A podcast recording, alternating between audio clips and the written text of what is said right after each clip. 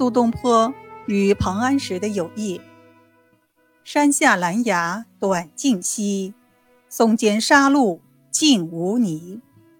潇潇暮雨子规啼，谁道人生不再少？门前流水尚能西，休将白发唱黄鸡。这是苏东坡的一首《浣溪沙》，记载的是他与庞安石的一段友谊佳话。苏东坡被贬官到黄州，患上左手臂肿的疾病。听说庞安石善医，便慕名而去。发现庞安石虽耳聋，但聪慧过人。两人以手画字，不尽数字，庞已全懂其意。东坡细说道：“余以手为口，君以眼为耳，皆一人也。”庞安石用针灸疗法，一针而病愈。东坡又在此住了数日，两人同游清泉寺，吟诗豪饮，尽兴而归。庞安石不仅医术高明，而且爱好文学；苏东坡既是一代文豪，又爱好医学，二人相见恨晚。有一天，苏东坡正在书房翻阅医学书籍，外面衙役来报：“启禀大人，庞中医求见。”苏东坡忙说：“有请。”庞安石在衙役的引领下来到书房门前，猛一抬头，一眼看见门旁新挂了两只灯笼，他不由诗兴大发，随口吟出上联。灯笼笼指，治咳原来指防风。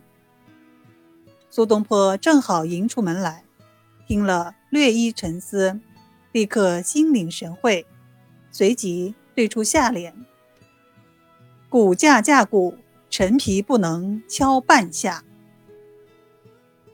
二人相视大笑，折完手走进后院。院子中央有一个小花园彭安石看见园中生长的翠竹葱绿茁壮，他灵机一动，赞叹道：“中暑最宜淡竹叶。”苏东坡随口对道：“伤寒幽妙小柴胡。”二人在花园边坐下，衙役递上香茶，二人品茶谈天。他俩从名师谈到名医。又从对联谈到医学，真是棋逢对手，喜结知音。这时一阵微风送来阵阵花香，庞安石抬头一看，只见园中玫瑰正盛开，妩媚妖娆。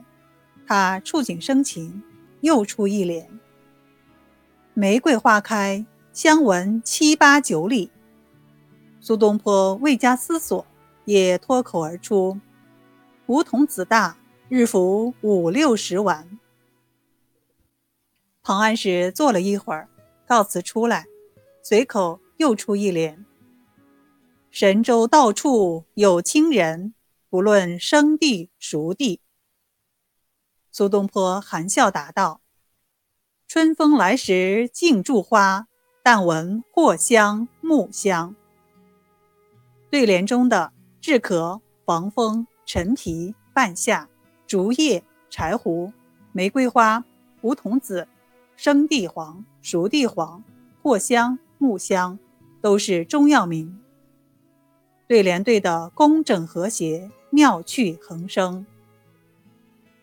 庞安石过世后，人们为了纪念他，在他的住处修建了药王庙，庙内塑有苏东坡和庞安石。对话之图经像，二位仙人至今还在不知疲倦的妙语对言。